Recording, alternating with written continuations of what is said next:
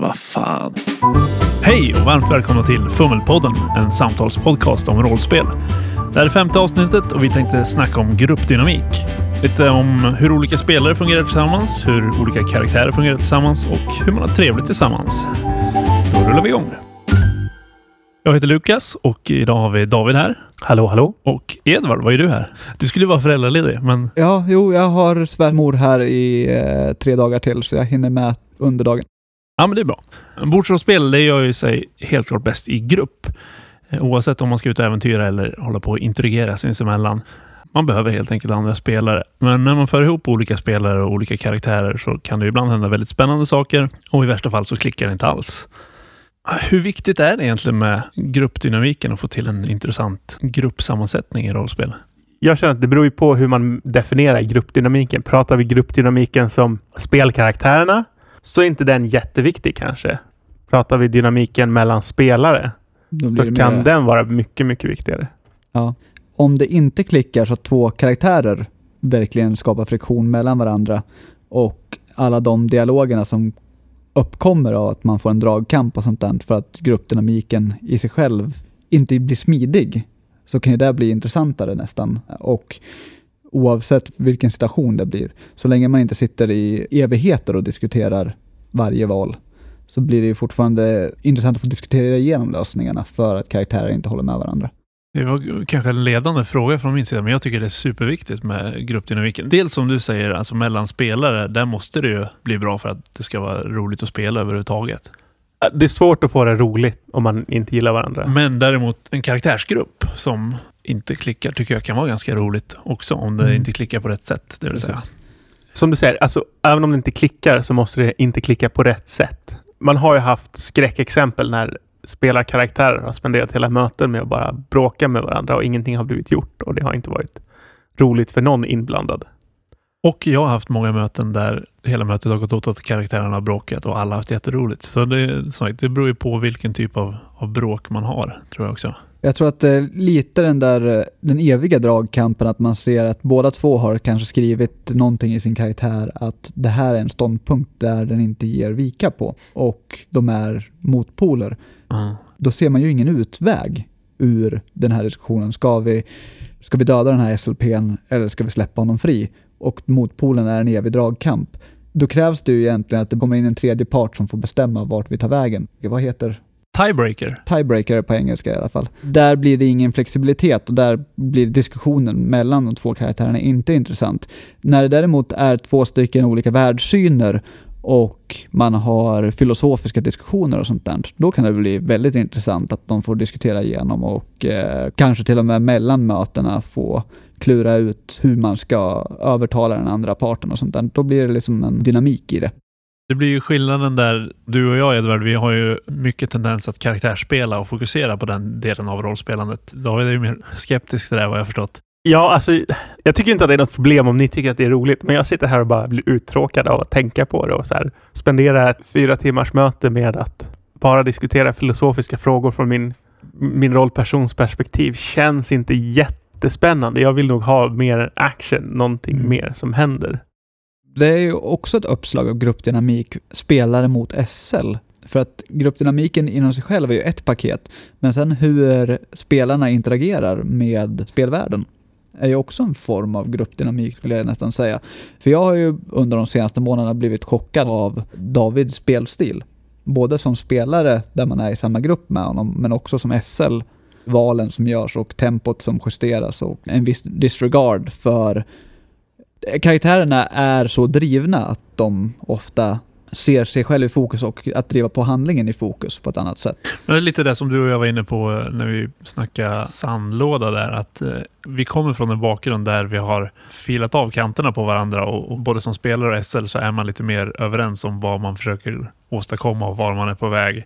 Och därför blir det inte några konflikter där. Medan eh, när vi har spelare som kommer in från annat håll, då har man kanske inte riktigt samma respekt för spelarens plan eller man har inte samma liksom, försiktighet i att inte bara sabotera allting. Vilket jag tycker är spännande. Men som sagt, för oss som kanske spelar mer karaktärsmässigt, då blir ju de här diskussionerna en stor del av spelupplevelsen och bevisligen eftersom vi tar oss tid att sitta och diskutera rollspel i podcast så tycker vi att det är intressant att diskutera, kanske jag mer än någon annan, Och det tycker jag är roligt även i rollspel, fast att då diskutera saker från ett annat perspektiv. Och diskutera situationer som jag som människa inte ställs inför egentligen. Det är sällan jag har en diskussion med någon. Ska vi döda den här personen eller ska vi låta den personen leva? För att jag lever inte den typen av liv. Nej. Jag fattar sådana beslut. Och därför tycker jag att det är en intressant filosofisk, etisk diskussion att ha utifrån en karaktär. Det om nästan som att vara en medlem i ett debattlag. Ja, jo, Alltså, så här, jag köper argumentet, men jag vill ändå poängtera att bara för att man inte gillar att diskutera filosofi och prata mycket så betyder det inte att man inte gillar karaktärsspel. Jag köper det. Det är Mm. en bra poäng. Mm. Jag tycker att det är roligt med karaktärsspel också, fast mitt Ja. tar sig uttryck i ett helt annat, Precis, du, ett har ju, annat du har ju ofta starka personligheter, ofta väldigt drivna och ställningstagande. Skillnaden är ju att det hade blivit en väldigt hård dialog om någon annan hade haft en tillräckligt stark åsikt för att stå emot dina väldigt drivna karaktärer. Men egentligen, man kan ju se det som uh, introvert och extrovert karaktärsspelande eller inre känsloliv och yttre agerande eller något sånt där. För båda är ju karaktärsspelande i det avseendet. Men Ja. det blir ju just det som uppstår yttre. Det är ofta där som gruppdynamiken avgörs i, i Mm. skarpt läge. Att när någon agerar på ett visst sätt så händer det saker. Medan diskussionen är ju en lite mildare punkt att känna på varandras karaktärer, tänker jag. ja, men absolut. För jag undrar hur det hade blivit om någon annan hade haft en tillräckligt stark driven vilja vid de tillfällena att stå emot din karaktär, att verkligen ifrågasätta hans hårda beslut. Ja, men absolut. Och det där är ju någonting som skulle vara intressant att spela, tycker jag. Och se Ja. vad är det som händer och hur hanterar man det. Men det där är väl också en så här viktig del av gruppdynamiken, tänker jag. Jag som spelare som gillar lite mer handlingar och action, eller vad man ska säga, Mm. behöver ju ges utrymme att ibland få ta ut de svängarna. Men på samma gång så måste ju jag som spelare också tillåta andra att ha de här långa filosofiska debatterna eller de här långa samtalen i spelandet. Mm. Jo, det är sant. Det blir ju en del av spelargruppdynamiken. Dels att man känner sig för lite var, om de andra börjar tröttna på samtalet, då kanske man ska runda av det. Jag får lite känslan också att, eh, som att rollspela i en porslinsbutik, att eh, våran dialog och synsättsförhållande där man sitter och liksom vad tycker du om det här? Vad tycker du om det här? Det kan man utföra inom kampanjens ramar. Att ha de dialogerna kommer aldrig att överdrivet Det sabotera blir ju egentligen kampanjen. lite som den här Baldur's Gate rollspelsvarianten där man håller på med sitt huvuduppdrag och sen helt plötsligt så är det någon av ens NPCer som för en diskussion. Det kommer inte avgöra Nej, eh, det kommer inte hända någonting där. Medan de skärmsyttlingarna som blir i samband med att två starka viljor slår ihop i handlingar är helt plötsligt någonting som skapar kalabalik och då oreda i porslinsbutiken. Att saker och ting går i kras. Alltså, man- Jag tycker inte att det är att sabba Nej. kampanjen. Jag tycker att det är att göra den mer intressant. Ja, absolut. Och- Det, det krävs ju en hantering av det på ett annat sätt. Så Men det beror ju på om det är en mer eh, traditionell enkelspårig sak eller om det är en mer öppen simulerad sandlåda av något slag. ja. Absolut. För man kan ju förstöra en mer enkelspårig, snudd på rälsad kampanj genom att sabotera gruppdynamiken. Men jag tycker att det är inte sabotage av rollspel på samma sätt, men om Nej. du inte spelar på karaktärernas personlighet där de borde ha drabbat samman i olika avseenden, ser man fingrarna på allt som händer. Det är inte sabotage av rollspel, men det är inte särskilt aktivt rollspelande heller. Nej. Nej. Men det hänger väl också på vilken typ av rollspel man spelar. Ja. Alltså spelar man traditionellt ner i grottor och letar skatter och döda monster och det är det som är underhållningen så kanske inte är riktigt lika viktigt att man diskuterar Nej. Nej. de här djupa sakerna. Men där kommer ju kanske gruppdynamiken bli ju viktigare i avseende vilken funktion karaktärer fyller. Just Den mekaniska funktionen, Ja. Mm. absolut. Att där är det viktigare att man har sin hårda tank och sin helare och den. Ja, och att tanken tankar och att tjuven tjuvar. ja. Där kan det bli problematiskt om någon sticker iväg och gömmer sig eller någon inte tar sig an sin roll eller så vidare. Och då kommer ju personligheten in där. Men jag är mycket så här för ju mer jag har spelat desto mer har jag tyckt att gruppdynamiken är viktigare. För jag kan se tillbaks på äventyr och kampanjer som har spelats där egentligen hela behållningen är gruppdynamiken. Storyn är strunt samma och egentligen problemen man har ställts inför är inte så minnesvärda i sig. Men själva gemensamma upplevelsen utifrån karaktärernas perspektiv blir väldigt intressant för de har haft en viss upplevelse eller har haft dramatiska utbyten och sånt där. Men även spelat äventyr där storyn är bra, men gruppen bara faller samman för att antingen så bollar de inte mot varandra på något intressant sätt. Mm. Det blir mer att man sitter som spelare och tar sig igenom någonting. Man rollspelar inte på samma sätt. Men en dungeon crawl är ju ofta någonting där man faktiskt stångar sig mot utmaningarna som står inför en. Mm. Och jag kan tänka mig om man ser till gruppdynamik mellan klasser, Dungeons and Dragons eller liknande, så har du ju basklasserna. Så fyller ju de i stort sett allihopa en stridsroll. Alltså om vi pratar Dungeons and Dragons så är alla klasser en stridsroll. Ja, det finns är ju ett någonting- krigsspel med lite Det rollspelsinslag. krävs ju några submoduler för att göra någonting där det inte är fokus på det längre, men då är det undantagsfall. Jag tror man behöver ett annat spel om det inte ska vara Ja. fokus Men om på man tittar Drakar och Demoner som inte är superolikt Dungeons and Dragons på många sätt i alla fall. Där har du ju vissa klasser som kanske bara är, i vissa upplagor i alla fall, som kanske bara är handelsman eller hantverkare. Och de har ju ingen som helst stridsfunktion i det här Nej. rollspelet. Men jag tror att det är lite den räddningen som David har tagit upp i tidigare avsnitt, just att titta på vad ni vill spela innan ni spelar. För att se så att alla spelares karaktärer är lämpade för att gå in i den avenyn. Dels det och sen jag tycker även att det kan vara värt att eh, diskutera igenom gruppsammansättningen färdighetsmässigt också. Så att man har kompletterande roller. För då får alla sitt lilla tillfälle och glänsa. Alla kan känna sig liksom användbara på något sätt. För annars kan gruppdynamiken lätt bli att det är någon som är bihang. Ja, och det är tråkigt om det är någon som sticker ut och är alldeles för kompetent på något Ja. område som är viktigt för kampanjen och den får alltid göra allting annat och alla andra känner sig lite överflödiga. Eller om alla bara kan samma saker. Om man spelar en kampanj med fyra krigare och Jag skulle nog hellre göra det faktiskt. Hellre upptäcka att det finns begränsningar i ens kompetenser än att upptäcka att det är en karaktär som inte har någon kompetens. ja, det håller jag med om. Men Det, det, det blir intressant i sig. Ja, men- precis. Vi har haft situationer där det är sådana situationer också, men då ska den spelaren tycka att det är någonting som ändå är kul. Fast det är inte värt att den är rolig för en spelare och sen så sitter det tre eller fyra andra spelare och inte har roligt för att de är så dåliga i Nej, jämförelse. jag menade snarare att det finns en oduglig karaktär som är okej med att han är oduglig. Den kan vara kul. Att ha en som är överlägsen och alla andra är bistra över att den personen får ta kommando och styra varje strid och varje handling, det är ju inte kul. Nej, jag håller med. Nej. För rätt spelare kan ju kanske hantera att inte tillföra någonting och kanske då hamnar i mer diskussioner. Då. Men jag tänker, som sagt, när man ska skapa en grupp så har jag blivit mer och mer för att faktiskt diskutera igenom så att vi har ett brett spann. Och särskilt då om man märker att nästan alla ska spela någonting stridsinriktat och så är det en som inte gör det. Att den verkligen är medveten om att här kommer det troligtvis bli lite strid då eftersom det är så många som är stridsinriktade. Så att den spelaren kan planera för det och vara beredd på att antingen så kommer jag vara lite överflödig i många av de här situationerna eller så får jag fila på min karaktär så att den har någon ingång som gör att den också kan vara aktiv. Jag är ju även för att man gör motsvarande sak med, inte personligheter, men sociala roller i gruppen.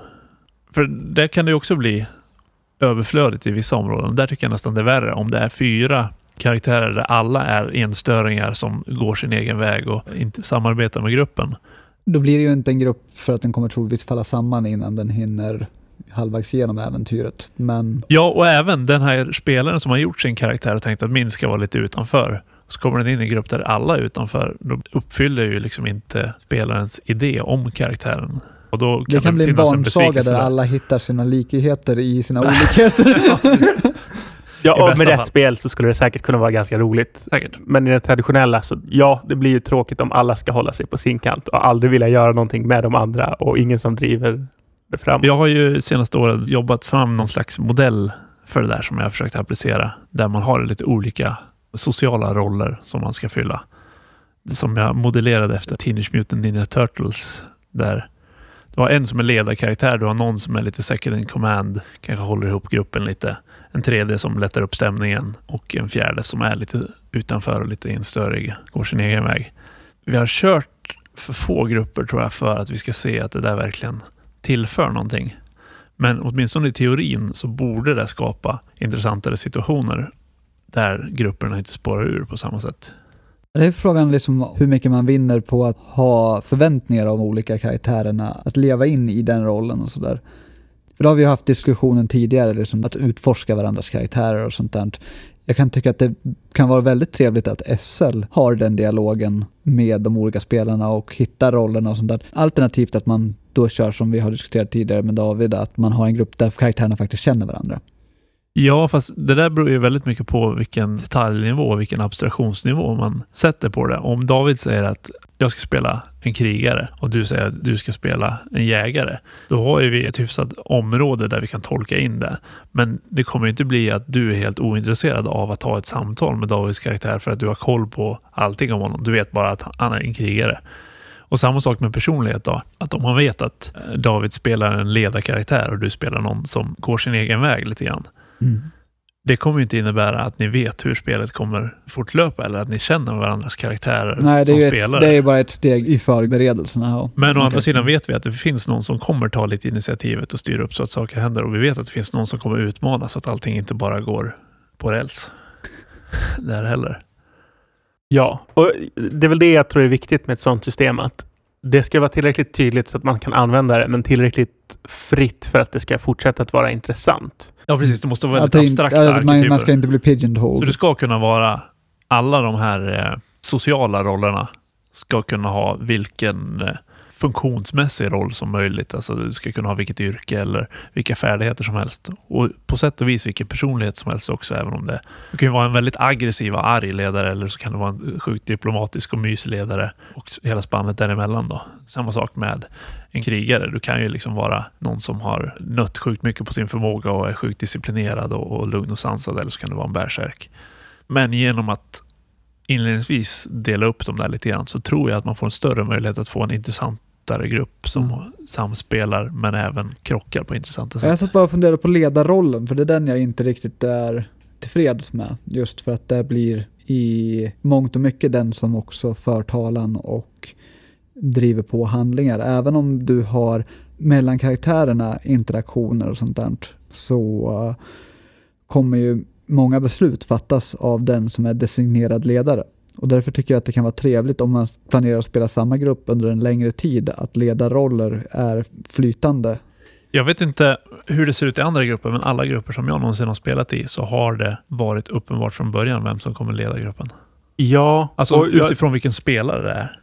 jag, Ja. jag ser inte heller riktigt det problemet. Alltså, det betyder inte att man ska vara någon slags general som ger order med hela handen. Det kan vara så, men det behöver verkligen inte vara så. Och det är ett ganska stort spann mellan att vara den som har beslutsfattarrollen och den som pratar med olika personer och samlar information och, och är ansiktet utåt. Det behöver inte automatiskt vara ledaren. Det behöver inte vara den som fattar besluten heller, utan det kan vara den som verkligen samlar gruppen och säger nu måste vi komma fram till någonting. Nu har vi en omröstning, eller vad vet jag. Den som faktiskt riktar in gruppen mot ett gemensamt mål eller ser till att någonting händer gemensamt. Det är mer den funktionen jag tänker.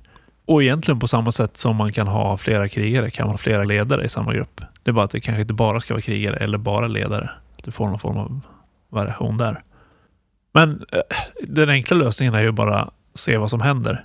Men på sätt och vis, det vi har pratat mycket om på sistone är ju det här att vara tydliga mellan spelare och SL vad det är för typ av rollspelande som kommer gälla och vara tydliga med varandra vad man vill spela och vad man inte vill spela och så vidare. Så att det blir roligare, så att man uttalar mer utan att sabotera. Och jag tror att det här är ett led i det, att man pratar om, jag vill spela ledaren, jag vill fatta besluten och liksom vara lite hjältemodig och vara initiativrik. Ja, men då vet alla det, att okej, men då kommer Edvard vilja ha den rollen. Då kan ju kanske David tänka att men okej, då ska jag inte ta den rollen och försöka köra över Edvard så att han inte får den upplevelsen han vill just i den här vändan. Jag tror att det finns mycket att vinna på det här faktiskt. Jag gillar idén för kort sikt, men jag är skeptisk till det på sikt då jag vill ha det mer dynamiskt. Men det är... eh, Det kan väl ändras med tiden, tänker jag. Okej, Också. ja men är liksom, då är det ju en annan... Märker man att nej, men nu börjar den här ta över ledarrollen och den här börjar styra av åt något eget håll, då är det rimligt att, omarbeta. Yes. Absolut. Sen, en sak jag satt och tänkte på som jag känner också är viktigt i det här med gruppdynamiken, det är jag har en känsla av att det ofta blir så att det är spelarna mot spelledaren. Och det tycker jag också är ett lite knasigt sätt att se på det. Jag tycker att spelledaren ska vara en del i gruppdynamiken runt bordet. Mm. Att det är ett gemensamt speltillfälle och man ska alla ändå vilja något sånär samma saker. Att det är en viktig del i gruppdynamiken. Ja, och till och med i vissa fall kan det ju vara problematiskt bland spelarna i det avseendet. Det blir någon slags, vissa spelare spelar för, det är svårt att vinna i rollspel, men spelar ändå för, på sätt och vis, Ja, för att sätta dit spelledaren eller för att vinna Ja, spelet. Eller för att liksom vinna över de andra spelarna också. Jag tror det är väl en bra grej överlag att tänka att man ska spela så mycket tillsammans som möjligt. Rollspelandet är ju egentligen bara där man skapar tillsammans. Då är det bra att alla arbetar tillsammans hela tiden. Det Jo, men en alltså, så länge man inte gör det som spelare, den egoistiska synvinkeln. För att det finns ju absolut utrymme för egoistiska karaktärer. Ja, ja, självklart. men inte nödvändigtvis egoistiska spelare. Då har man ju och samma sak problem. som SL. Du kan ju spela en SLP som arbetar mot karaktären. Det är väl det du gör. Ja, det är Ja, ja, ja. halva tanken. Alltså det är, Men jag köper också ditt perspektiv där att man inte ska spela mot överlag. Det kanske beror på system och sådär, men som spelledare ska man inte vara spelarnas fiende, utan man ska se till att SLP-erna blir karaktärernas fiender. Ja, ja men precis. Ja, men vi testade Apocalypse World här några Mm, gånger. Och där var ju din, Edvard, och min karaktär, de var väldigt ovänner med varandra ganska snabbt. Ja, motställda. Och jag hade jätteroligt med det. Jag tyckte det var spännande och kul att liksom så här kämpa mot varandra. Och det finns ju utrymme för att även om vi är vänner vid bordet så är våra karaktärer inte det. Precis. Det, nackdelen, den där jag kan känna med den situationen var ju att vi tog väldigt mycket plats. Ja, absolut. Hade vi integrerat de andra två, då hade man liksom fått en optimal lösning där alltihopa integreras på ett bra sätt. Fast det var ju lite eh, mitt fel som SL också, att jag inte fick till att engagera alla. Jag tycker att vi kan skylla på hela gruppen, för det var första gången vi spelade Ja, det var ju- Apocalypse World. det var ju ett spel, experiment, ja. nya spelare. Mm. Vi visste inte vad vi gjorde. Nej, jag- Men jag där hade det. vi också det där utrymmet där karaktärsspelandet sinsemellan fick ta huvudrollen. Ja, men absolut. där, klart. eh, Ja, det fanns där- inget övergripande nej, mål precis- alls. Nej, precis. Ja, så att eh, man inte har någonting att trampa sönder som vi tog upp tidigare. Utan Ja, vi- då är det liksom... du, ni försökte ju verkligen trampa sönder för varandra. Men det var ju det som handlingen handlade om, Ja. kände. Spelardynamiken kan ju även vara spelarna, som jag var inne på tidigare. Och där blev det ju lite grann, båda ni har bakgrund som spelledare, båda ni har bakgrund av karaktärer som ofta har ganska starka viljor på ett eller annat sätt. Det är inte alla spelare som är så. Och i det här fallet så var det lite grann de som kanske inte har det här superinitiativet och den här SL-vanan. De fick ta lite baksätesroll för att det bara blev så och för att vi inte motarbetade tillräckligt bra. Ja. Och man faller ju gärna in i en bekväm roll. Jag faller gärna in i den här, okej nu får jag saker och ting att hända så att det händer någonting. Medan är man mer van vid att om jag sätter mig här och bara liksom hänger med på resan. Så det ställer annorlunda krav om man spelar ett så liksom karaktärsdrivet rollspel. Men jag tycker min favorit är att hålla spelgrupper någonstans kring tre till fyra spelare skulle jag gissa på. Mm. Och ibland funkar det med två spelare och NSL också. Men så fort du kommer in på fler, då är min erfarenhet att du börjar eh, Tappa folk. ja, men skjuta folk åt sidan. Så den som är en av de mest aktiva i en grupp på tre kommer vara den som inte säger någonting på ett helt möte när det är fem. Mm, just. Det har ju också med gruppdynamik att göra. Har man några som är tydliga, de som pratar, de som tar initiativ och de som eh, har lämpligast färdigheter kan det också vara. Då är det de som blir mest aktiva medan de som hamnar lite efter hamnar mycket efter ju fler Mm. initiativtagare man är. Yes. Men alltså ser man till stora grupper, då gäller det ju liksom för att hålla alla nöjda så krävs det en viss rotation av de rollerna. Plus att du och jag i alla fall, Edvard, vi gillar ju det här med att ha diskussioner utifrån karaktärerna och är man sju spelare då är det väldigt tråkigt när två har en lång dialog om huruvida man ska gå vänster eller höger av moraliska skäl. Mm. Ja, det som är udda med det är ju om man skulle säga ett scenario här där vi ska besluta om vi ska be oss in i ett krig eller inte. Då kommer ju troligtvis alla i verkliga livet ha en åsikt. Där sätter man ju livhanken till eller inte. Det Fast där- jag håller inte med. Det finns ju de karaktärerna som faktiskt bara, ja men jag gör som jag blir tillsagd. Det finns människor också som helt klart är, men vi ser lite vad, Vi ser vad, som chefen händer. säger. Ja, Ja. Så att, klart. Mm. och därmed inte sagt att jag tycker att det är något fel med det. Jag tycker det kan vara spännande karaktärer också. Mm. Det är ju ingen värdering överhuvudtaget, men jag tror man ska vara medveten om det i en gruppdynamik, att vissa Mm. tar större plats, andra tar mindre plats. Vissa är nöjda med att ta mindre plats, vissa blir frustrerade av det. Vissa är nöjda med att ta all plats, vissa blir frustrerade över att de inte blir utmanade om platsen, för att det är det. Så kan jag känna ibland.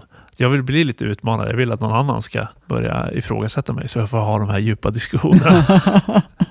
som alla Ja. bara, "Ja, vi gör som du säger, då tappar jag lite rollspelande. Till slut så sitter man bara och brädspelar då. Vi går hit Ja. och löser det här. För att i en dialog där måste man sätta folk på punkten. Vad tycker du? Och det kan- kanske blir bara, jag, jag vet inte, om det är någon som inte är alltför engagerad i just den diskussionen. Om man är ute i striden och sådär, då blir det ju i alla fall att man måste säga jag parerar eller jag attackerar. Det, det, det är lite mer av en handling. Jo, det blir ju mer av en handling, men det blir ju mindre av ett rollspelande. Alltså mardrömmen är ju när man är i en strid och det är någon som bara, ja jag slår. Ja, jag slår igen. Jag tycker det är tråkigt, men Ja, jag tycker vissa också det. spelare trivs ju med det. Men då kan man ju liksom titta efter striden troligtvis. Då kan den personen säga, ja men jag dödade ju de här två. Och det är jag nöjd med för jag kände mig produktiv i att jag har gjort någonting i den här striden. Även om han bara sa att jag högg, jag högg, jag högg, jag högg. För då är det liksom hans tärningsslag och handlingen som har drivit på det. Medan någon annan håller på att dansa runt och lever ut striden och mjölkar den till minsta. Ja, det är svårt att ha, göra olika. värdeyttrande om det. Jag håller med. Jag lyssnar hellre på en annan spelare som är engagerad och gör intressanta saker än någon som bara hugger. Ja, eller någon som i alla fall, ja jag slår. Ja, jag har den här förmågan så jag får använda en annan tärning. Jag använder den. Att Mm. det ändå Ja, finns då är det, någon lite, då är det slags... lite min maxande i alla fall. Ja, att det finns någonting mer än bara en handling som man... Det kan ju Ja. bero på systemet också. Ja, ja, ja men absolut. Men något som jag har tänkt på på sistone är att många av de grupperna som jag har bäst minne av, antingen har de kommit väldigt bra överens och arbetat väldigt mycket tillsammans och byggt upp en känsla av att vi är ett team. Mm. Och sen finns det vissa där det har varit att vi kommer inte överens och vi motarbetar varandra halvt fast på väg mot samma mål. Det kan jag också tycka är Mm. intressant. Men det minst intressanta, för min del i alla fall, är när grupperna är någonstans mitt emellan. Det är inte så mycket friktion, men det är inte heller så mycket samspel. Det, ja, det är som att åka buss tillsammans. Alla kommer fram, men man har suttit utspridda liksom, i olika säten och så vidare. Till skillnaden från att vad vet jag, ro en båt i en fors, att man måste samarbeta lite grann och man har någon form av gemensam Yes. upplevelse. Och det där tror jag är svårt att planera för, men jag tror att det är värt att försöka eftersträva på något sätt att faktiskt ha det här samspelet på det ena sättet eller det andra.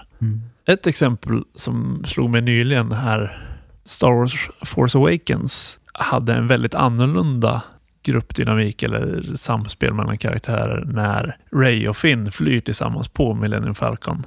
För i vilken annan film som helst annars nästan hade det varit att de flög det bra, de besegrade fienden, de var coola, de vann.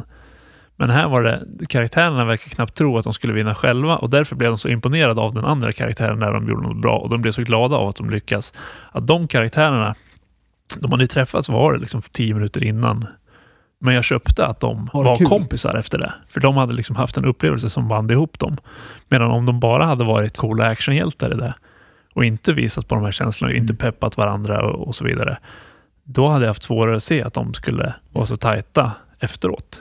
Och det är ju som också det, jag tror att tävlan kan vara en bra originalexemplet, liksom Gimli och Legolas-grejen, liksom att, ha, att man försöker överträffa varandra och sånt där. Då har man ju också en grej att man interagerar sinsemellan samtidigt som man interagerar med kampanjen. Fast det ena, det som du tar, det är ju någon form av klassisk manlig kamratskap där man har lite hård jargong men är kompisar ändå.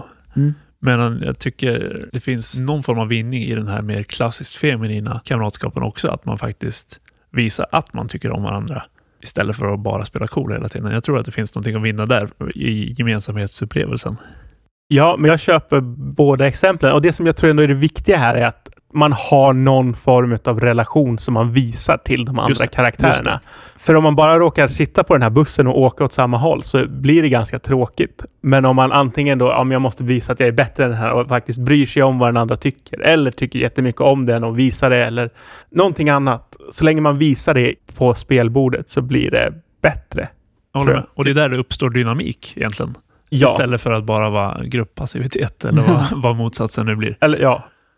Jag kan sjunga flest verser av Plättar med sylt på. Ja, men jag skulle köpa den relationen också, att du har någon form av fånig tävlan. För precis som du säger, det är någon form av relation. Och det tror jag vi har kommit fram till något tidigare avsnitt när vi pratade om karaktärsspelande. Att det viktiga är att man spelar på någonting som är karaktären så att man får ett tydligt intryck av karaktären. Och egentligen samma i gruppdynamiken tror jag att det är viktigt att få fram någon form av dynamik. Kanske inte så jättenoga vad det är, men det ska vara en tydlig dynamik för att det ska bli intressant. Ja, tydligt rollspelande helt enkelt. Men har man också den andra sidan med negativa känslor. Nu är det ju inte det vackraste, men liksom halvmobbing av en karaktär i en spelargrupp. När det inte är mobbing av spelaren i sig själv, utan Fast där- mobbing av karaktären. Precis, men det är nog lite det jag menar, det här med rivalitet och tävla mot varandra och Mm. även lite det här med mobbing som du är inne på nu. Det kan vara bra och intressant om det sköts på rätt sätt av rätt människor under rätt omständigheter. Men det finns även en risk där att det är någon som inte tycker att det är roligt och Ja. inte delar med sig av det och att det blir någon jargong där den spelaren alltid blir Det hackad gäller att på. vara mera på tå när man... Och det är det jag menar med det här mer bekräftande positiva. Det är svårare att det slår fel. Jag säger, det där du gjorde nu var bra. Jag blev imponerad av det. Det är svårare att det blir fel. Att så här, du är fan sämst. Jag vill inte ha det här. Ja, jo, men absolut. Så jag tror, ska man ha någon liksom grundriktlinje så hellre positiv bekräftelse än negativ bekräftelse. För negativ bekräftelse måste man vara betydligt försiktigare med. Men då kan vi väl som, lite som avslut leta efter att social interaktion är det bästa gruppdynamiken. Ja, jag Ja. undrar om vi inte hade ett hyfsat bra avslut för ett tag sedan. Ja. Där vi konstaterade Jag tänkte bara gardera oss så att vi, Ja. vi försöker ta en extra så att om det här inte duger Nu så... är det här avsnittet slut. Lyssna på nästa. nice. Du har lyssnat på Fummelpodden som presenteras i samarbete med Studiefrämjandet. Du får gärna gilla vår Facebook-sida eller kanske följa oss på Instagram. Länkar finns i avsnittsbeskrivningen. Har du feedback eller tips på ämnen, hör av dig via sociala medier eller skicka ett mejl till info@fummelpodden.se.